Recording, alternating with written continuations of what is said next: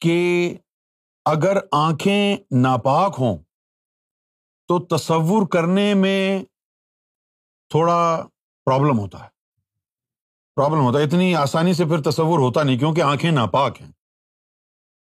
تو اس کے لیے یہ بہترین مشق ہے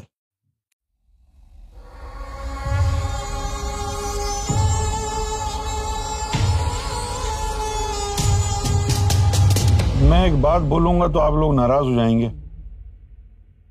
انسان کی جو آنکھیں ہیں نا، یہ دل کا دروازہ ہوتی ہیں۔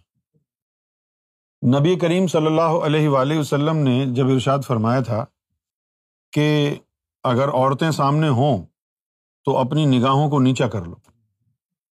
اس میں صرف یہ نہیں ہے کہ بھائی عورتوں کی رسپیکٹ ہو رہی ہے۔ رسپیکٹ تو ان کی ہے۔ لیکن اس کے اندر آپ کی اپنی بھی حفاظت ہو رہی ہے۔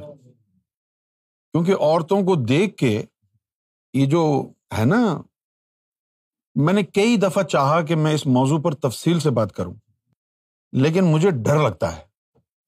کیونکہ یہ معاملہ اتنا نازک ہے کہ مجھے یہ خوف لاحق ہو جاتا ہے۔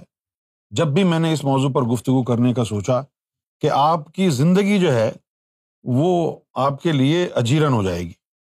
اگر یہ باتیں اس کے بارے میں میں آپ لوگوں سے کروں گا، تو پھر آپ لوگوں کی زندگی سے شاید جو ہے وہ انجوائمنٹ ختم ہو جائے۔ مسئلہ یہ کہ آنکھوں کے سامنے جو بھی آ رہا ہے، آنکھوں میں اتنی طاقت ہے، ہماری آنکھوں میں اتنی کشش ہے کہ وہ اس کا جو عکس ہے، جو چیز ہم دیکھ رہے ہیں، وہ فوراً آنکھوں میں اتر جاتا ہے۔ خاص طور پر جو نفس کی مرغوب غذائیں ہیں یعنی عورتوں کو دیکھنا یا دیگر اشیا کو دیکھنا، شہوت آمیز چیزوں کو دیکھنا، تو ان چیزوں کو دیکھنے سے ان کا جو عکس ہے آنکھوں میں اور آنکھوں سے دل میں اتر جاتا ہے۔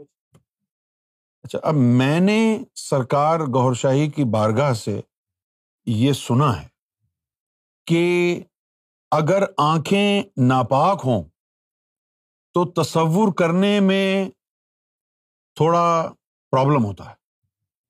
پرابلم ہوتا ہے۔ اتنی آسانی سے پھر تصور ہوتا نہیں کیونکہ آنکھیں ناپاک ہیں۔ تو اس کے لیے یہ بہترین مشق ہے کہ آپ اس میں اللہ کو کالے پینسل سے سفید کاغذ پر سکسٹی سکس ٹائمز لکھیں۔ جب بھی لکھیں سکسٹی سکس ٹائمز لکھیں، نہ ایک کم ہو، نہ ایک زیادہ ہو، چھیاسٹھ مرتبہ لکھ کے پین رکھ دیں۔ کیونکہ یہ عمل ہے۔ اچھا اب کتنی دفعہ لکھنا ہے آپ نے چھیاسٹھ مرتبہ؟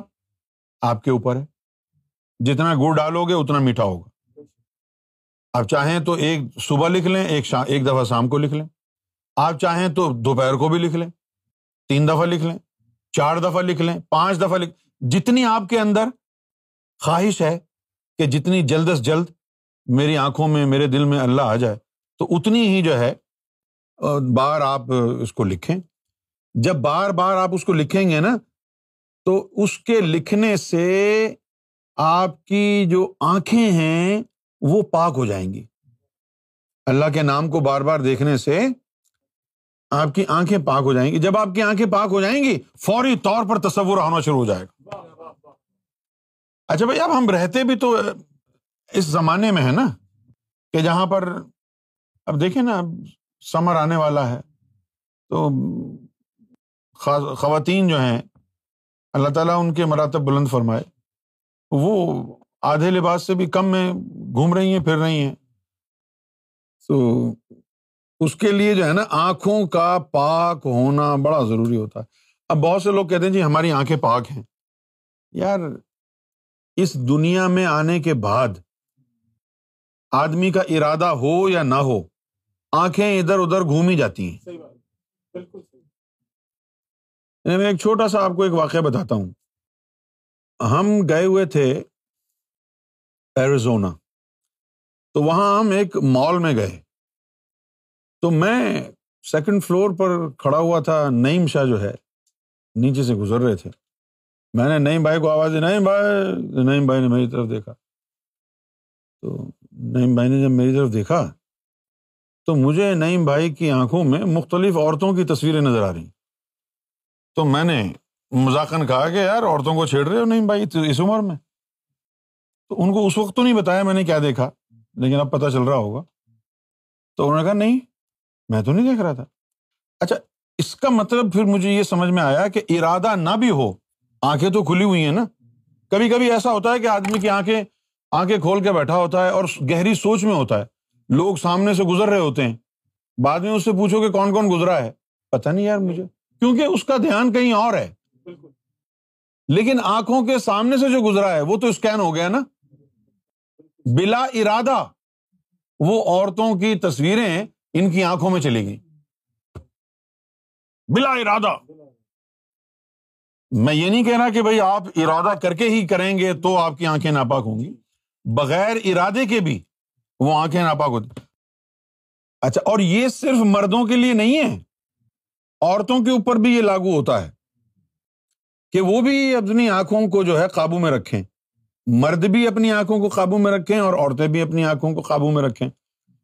اچھا ایک دفعہ کیا ہوا کہ نبی پاک صلی اللہ علیہ وسلم کے حجرے میں، آپ کے گھر میں ایک نابینا شخص آ گیا۔ اب جب وہ نابینا شخص جب آیا تو جو بی بی عائشہ تھیں، نبی پاک صلی اللہ علیہ وسلم کی زوجہ محترمہ رضی اللہ تعالی عنہا، تو وہ کوئی چادر لیے بغیر اس کے نابینا کے سامنے آ گئی تو آپ صلی اللہ علیہ وسلم نے اپنی زوجہ محترمہ کو فرمایا کہ بھائی چادر اوڑھو۔ تو وہ کہنے لگی کہ یا رسول اللہ یہ تو نابینا ہے، اس کو تو کچھ نظر ہی نہیں آ رہا۔ یا رسول اللہ یہ تو نابینا ہے اس کو تو کچھ نظر ہی نہیں آ رہا۔ تو آپ صلی اللہ علیہ وسلم نے فرمایا یہ تو نابینا ہے تو تو نابینا نہیں ہے تجھے تو نظر آ رہا ہے۔ تو دونوں کے لیے ہے مردوں کے لیے بھی ہے عورتوں کے لیے بھی ہے۔ اور پھر یہ بھی ذہن میں رہے جو میں نے بار بار اس بات کو دوہرا رہا ہوں کہ ضروری نہیں ہے کہ آپ کے دل میں نیت ہو کہ آپ عورتوں یا مردوں کو تاڑ رہے ہیں۔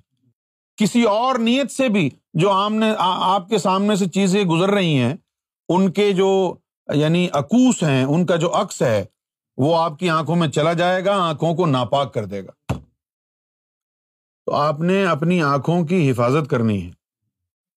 اور آنکھوں کی حفاظت کا ایک طریقہ یہ بھی ہے کہ ہم، بھلے ہمارے دل پر اس میں ذات اللہ نقش ہو گیا ہو، پھر بھی ہم لفظ اللہ کو دیکھتے رہیں۔ دو منٹ کے لیے صبح، دو منٹ کے لیے شام۔ سمجھ گئے؟ لفظ اللہ نظر نہیں آ رہا، مرشد کا تصور کر لیں، سرکار کا تصور کر لیں۔ یہ چیزیں۔ اچھا اب اگر کوئی یہ کہے گا کہ بھائی کیا قرآن شریف پڑھ لیں، اس سے نظر پاک ہو جائیں گی؟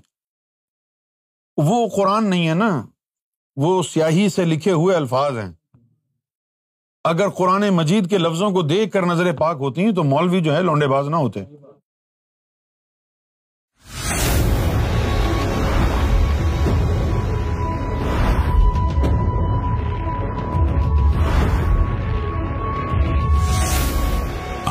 T V the place to connect with God